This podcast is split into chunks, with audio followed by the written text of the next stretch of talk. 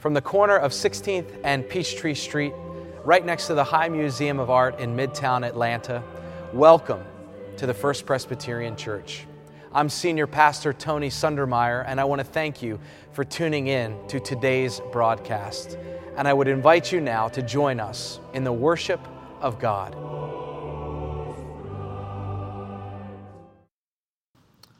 Our first scripture reading comes from 1 Chronicles chapter 29 verses 1 through 9.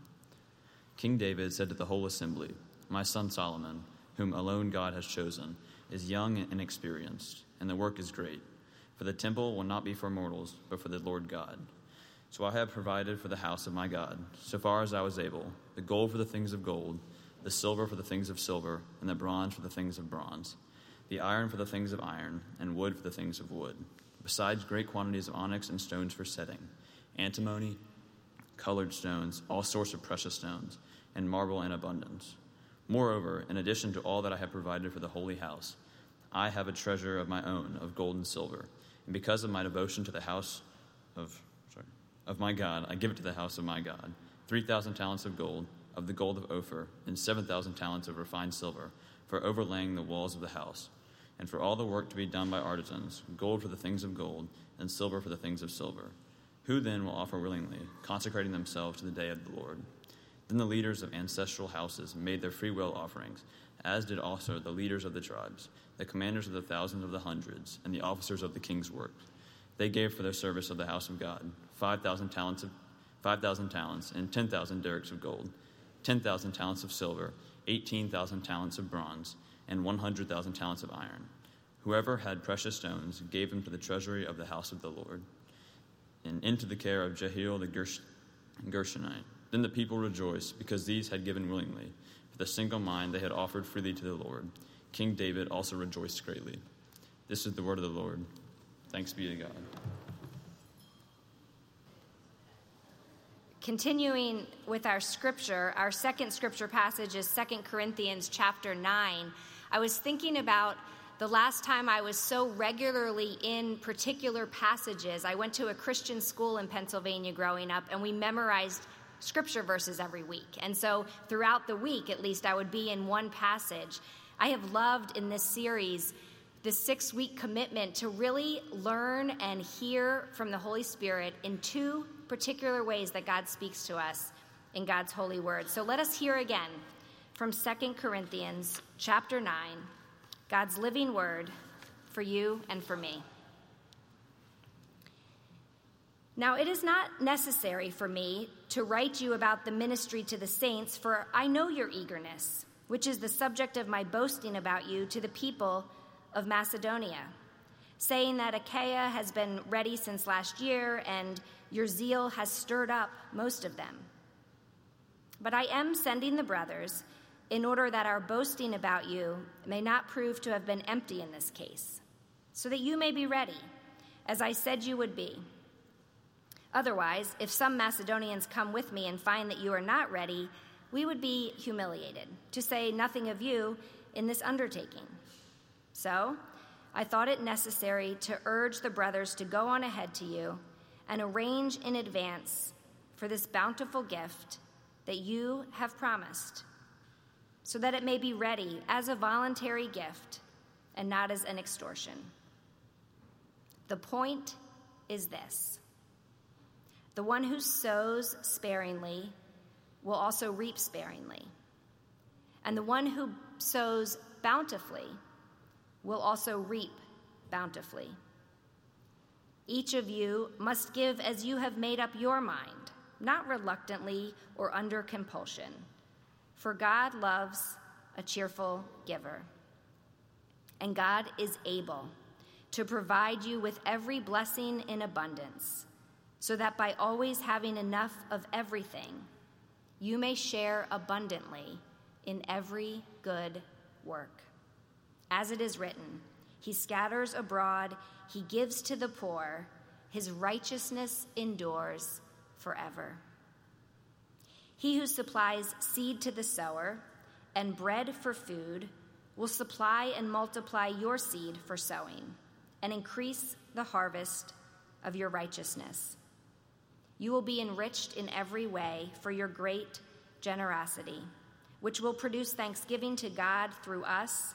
For the rendering of this ministry not only supplies the needs of the saints, but also overflows with many thanksgivings to God. Through the testing of this ministry, you glorify God by your obedience to the confession of the gospel of Christ, and by the generosity of your sharing with them and with all others, while they long for you and pray for you because of the surpassing grace of God that He has given you. Thanks be to God for God's indescribable gift. Friends, this is the word of the Lord. Thanks be to God.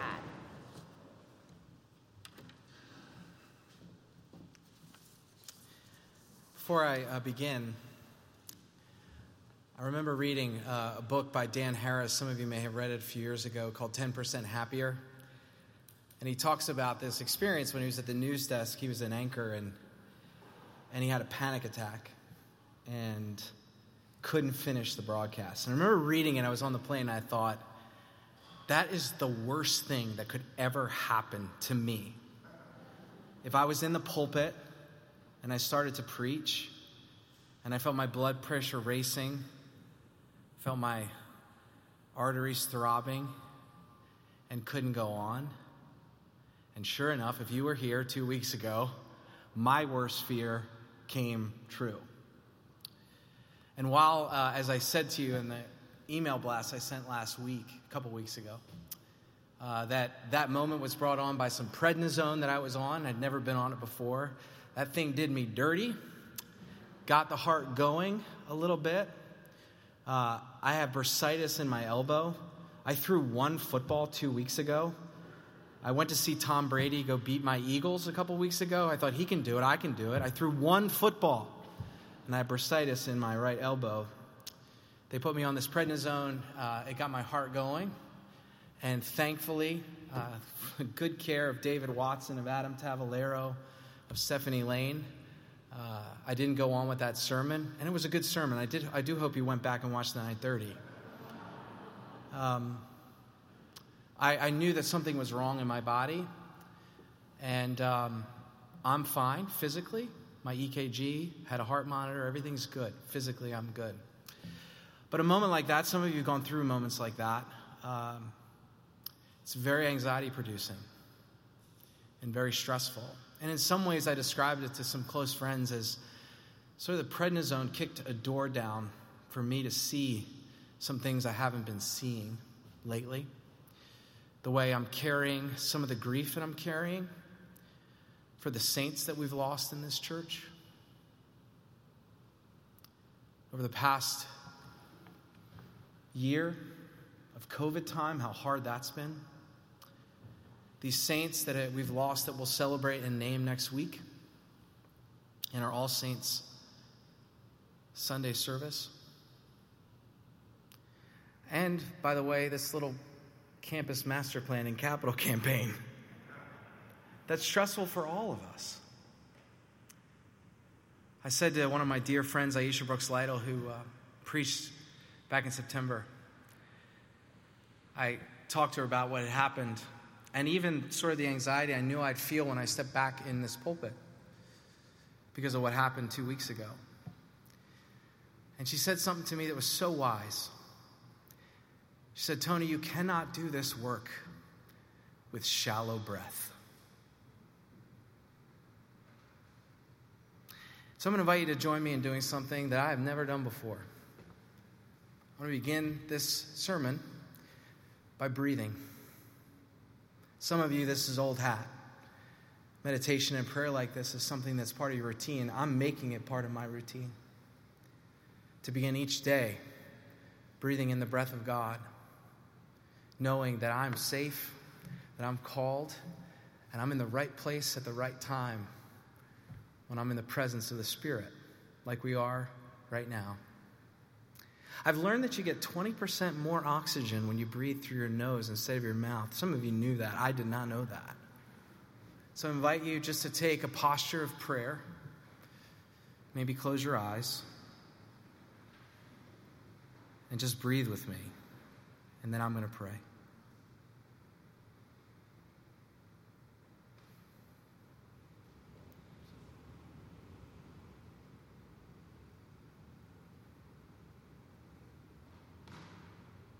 May the words of my mouth and the meditations of our hearts be acceptable in thy sight.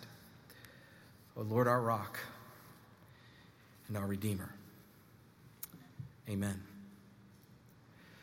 We are continuing on in this sermon series, and as we continue to prepare as a congregation for the launch of our uh, capital campaign in just a few weeks, today I want to talk about something very specific and very particular about generosity.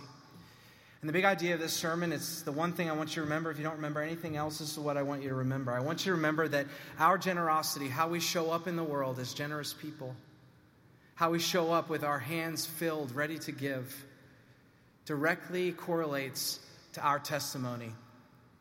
In fact, the way we are generous, the way that we give, not just of our money, but also of our time and our talents, actually tells the story of God in some form or fashion, it tells the story of God. Our generosity is a witness, it's part of our testimony. In that way, it's a discipline like evangelism. That how we give, how we show up in the world with generous hearts and generous hands tells a particular story.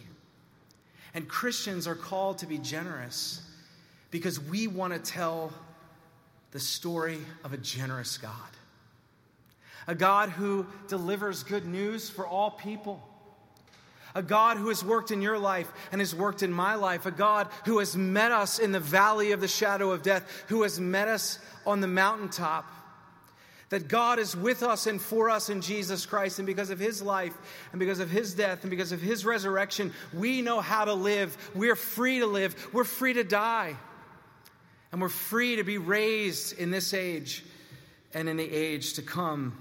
You see, when you give as part of your testimony, as part of your witness, when you respond with generosity to the gospel of Jesus Christ, you actually proclaim the gospel of Jesus Christ. The big idea is this is that your generosity and my generosity is deeply connected to our witness. It's deeply connected to the testimony that we share in and for the world. Katie mentioned we've been reading these texts for quite a while. We're at it again in Paul's second correspondence, second letter rather, uh, in his correspondence with the church in Corinth. And we sort of hear him, and some of us who've been around the Bible a, a little bit longer than others may have come to appreciate that the Apostle Paul can be a little bit ornery right? The Apostle Paul can be a little bit terse, a little bit curt. Um, he's sort of pressing the church in Corinth to make good on their promise. That's what's going on in this uh, conversation He's asking them to make good on their promise of what they committed financially. We don't know what the gift was for, this gift from Corinth to Macedonia, the gift from these a little more mature Christians in Corinth to the, the emerging church in Macedonia. We don't know what it was for. We don't know how much it was. But Paul is asking them to follow up on their commitment. Now, as I said, Paul can uh, seem a little bit ornery, it can seem a little bit terse. Sometimes he can feel a little bit heavy handed in his writings. And I think this is one of those examples, right? Did you hear what he said? He said, Don't humiliate yourselves and don't humiliate us by withholding what you promised, right? He kind of shows up sounding like a loan shark or a bookie, right? Like, where's my $2? I'm dating myself. That's a cultural reference. Where's my money? Where is my money? Now, he's not part of Tony Soprano's crew. He's not part of the Corleone family. He's not acting like a loan shark or a bookie. Something else is going on. You know, when somebody sort of presents as anxious or they show up as anxious or, or, or, they're really focused and they may seem heavy or ornery, you know there's something else going on below the surface. And what's going on below the surface for Paul is that he firmly believes that the Corinthians' witness of the gospel is connected to them fulfilling their promise of generosity. That he understands that our witness, our witness when we're generous, proclaims the good news. And the Macedonian Christians need to learn more about the good news. And he wants the Corinthian church to be a part of that witness, to be part of that confession, to be a part of that testimony.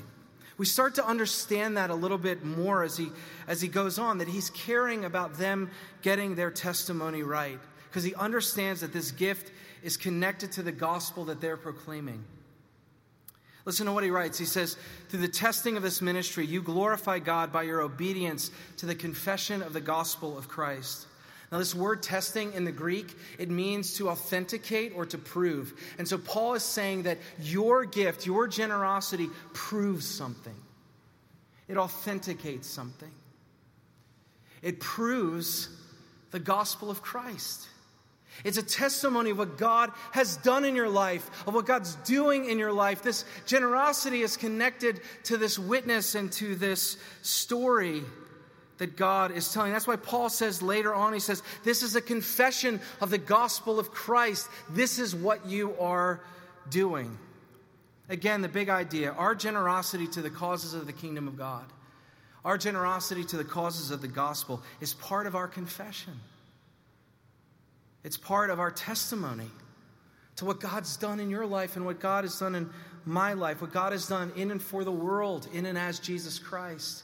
That the good news of the gospel is this that God is with us and for us this day and every day and in the age to come, and we have nothing to be afraid of. For he is our Lord and Savior. And he will make a way for us. And we respond to that gift respond to that gospel in our generosity. First time I met Miller Woodson was at the beginning of one of our early chapel and communion services. He introduced himself and he gave me a big hug. He said, Pastor, it is so good to be with you today. Praise God. As the service began, it became more and more clear that Miller Woodson did not grow up in a Presbyterian church. His choruses of amens and alleluias flowed freely throughout the service. He stood for the scripture every time we read it. He would hold his Bible in one hand, and in the other hand, he would have his hands out, his hand outstretched, his palm to the sky, as if he was waiting for something, which he actually was. As he came forward for communion, he received the elements with a moving mixture of exuberance and, and reverence. And as the juice dipped bread went down his gullet, he let out one more amen, and he returned to his seat in the chapel pews, and he got down on his knees, and he began to pray. Following the benediction, he came forward with a pew envelope and he dropped it in the offering plate, all part of a routine that I grew increasingly fond of as we worshiped together week in and week out. Miller grew up in uh, Alabama and eventually landed a delivery job as a young adult. One day at work, uh, he was robbed at gunpoint. He was actually shot in the head, and miraculously, he survived. And anybody who had heard his story, and I know there's many of you who had heard it, uh, understood that he knew that God had kept him here for a reason. That he understood that his life was full of purpose, that God had saved his life and that he was here to contribute to the gospel with a generous spirit and an overflowing abundance of love. That's exactly what he did. He would tell you that he chose by God's calling to live on the streets. He chose to do that. He came here to Atlanta to do that and to start a ministry. He had money from his, uh, his Social Security benefits from all the years he spent in the workforce, and, and he had a storage unit where he kept most of his things, and he would occasionally, occasionally rent a hotel room if the weather was not conducive for outdoor sleeping. Mr. Woodson is how many of us came to know him. He eventually uh, joined our church. He became a member of this congregation. And after that first year of membership, when I was reviewing the giving for that year, I noted that Mr. Woodson had given exactly $2,990 to the church during that annual campaign, that year long budget. It was a, a true tithe, 10% from his Social Security check. His gift that year made him the 283rd highest giver in a church of 950 households. I remember asking him about his giving And I remember when we would talk about giving, he would not talk about paying for services. He would not talk about obligation. He would talk about joy. He would talk about the gospel. He would talk about the ways that God saved his life and put him on the right path. He talked about the ways in which God had redeemed his life. And now he was called to share in abundance and with generosity. His giving was directly tied to his testimony. It was his confession, it was a statement of faith. Miller died this year. News that kind of caught us off guard because we hadn't seen him for a little while. It hit us hard for those who knew him and came to love him. As I said, he'll be one of the two dozen saints that we remember next Sunday at our All Saints service. And I miss him. And I want you to know that. I miss him. I even miss how his way of worshiping annoyed some of the congregation and how I'd have to hear about it the next day. I miss his friendship.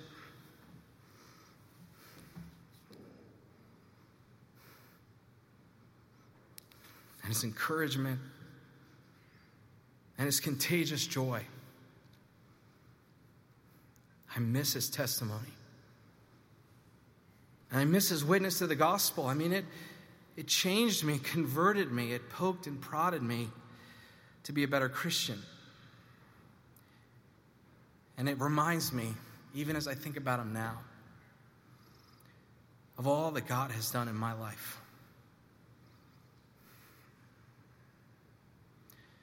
And that inspires me. His generosity inspired me. It made me want to be more generous.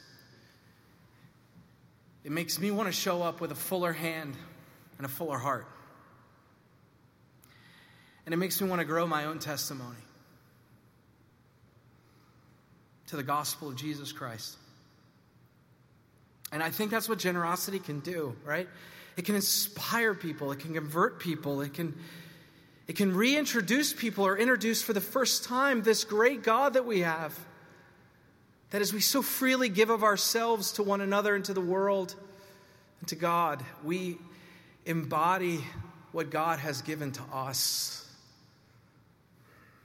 About a week after Mr. Woodson died, I had dinner with a member who was ready to make a substantial gift to the capital campaign. And there was no reluctance uh, in her desire or confidence in giving the gift, but, but she did articulate uh, that she wanted to mark her gift in a particular way. She wanted to consecrate it. She didn't want to just send a check into the church, that she wanted to mark the time. She wanted to mark the opportunity. And so she wrote me this little note. She said, On Saturday, while watching the pre race coverage of the Kentucky Derby, I saw a man with a handful of cash make a cash bet of $2.4 million. She said, I don't want to comment on his choice to do that. She said, but what caught my attention was the physicality of it. In making my gift to the capital campaign, she said it all happened with a conversation and a few very short emails. I'm feeling the lack of physicality in the gift, she said, and so began musing about how I might do something about it. How can I create some sort of ritual or event in person at church, perhaps even in one of our gardens? I have a few ideas about this, she said, and they include your presence. Are you open to doing this with me? Of course, I said yes. Of course. What a wonderful privilege to mark time in that way, to mark testimony in that way to mark generosity in that way. We gathered in the Dupree garden, and she brought a bowl and she brought some water. And we each took turns pouring the water out, reminding us of our baptism and the claim that God has on our lives. We reminded one another of the abundance that flows and flourishes our way from God's grace and God's mercy. And we prayed, and then she gave testimony. She said, My gift to the capital campaign has the feel for me of a spiritual discipline or an act of spiritual faithfulness. She said, It's been on my mind for a while, and now seems to be the right time to follow through and get it done. It was not a hastily made decision. While musing about the gift, I let my fingers help me think, setting aside time for journaling about my thoughts and hopes. And this is what I hope that this is a gift of love to my congregation, my part of the body of Christ, to help foster its ability to offer welcome, to offer radical hospitality, so that others may come to know themselves as beloved sons and daughters of the one who gave us life and who continues to woo us with goodness and mercy all the days of our lives. Can you hear it in her words? Can you hear the testimony? Can you hear the, the witness? Can you, can you hear the gospel? This gift, it's, it's not just about money. It's not just about a campus plan. It's not just about a capital campaign. It's not just about an annual budget. It's about a testimony. It's about a witness. It's about seriously considering what God has done and then saying, How am I going to respond to this indescribable gift? Not just with money, but my own heart and my body and my mind. How am I going to respond to God's faithfulness in these days and in the days to come? And I wonder, what if we started considering every moment of generosity? Every full hand that we offer? What if, what if we began to think of it as our witness? Can you let yourself go to that place, the depth of that place of knowing what God has done for you and for me? Can you let that saturate your heart and your mind and your body? Can you feel that and think that gospel? And can it motivate you to respond? in ways that tell that story over and over and over again. Friends, it's about testimony, it's about witness, it's about the story of God's love for us and for this world and the way we want to tell it as a church to this city and beyond. So, as the days approach,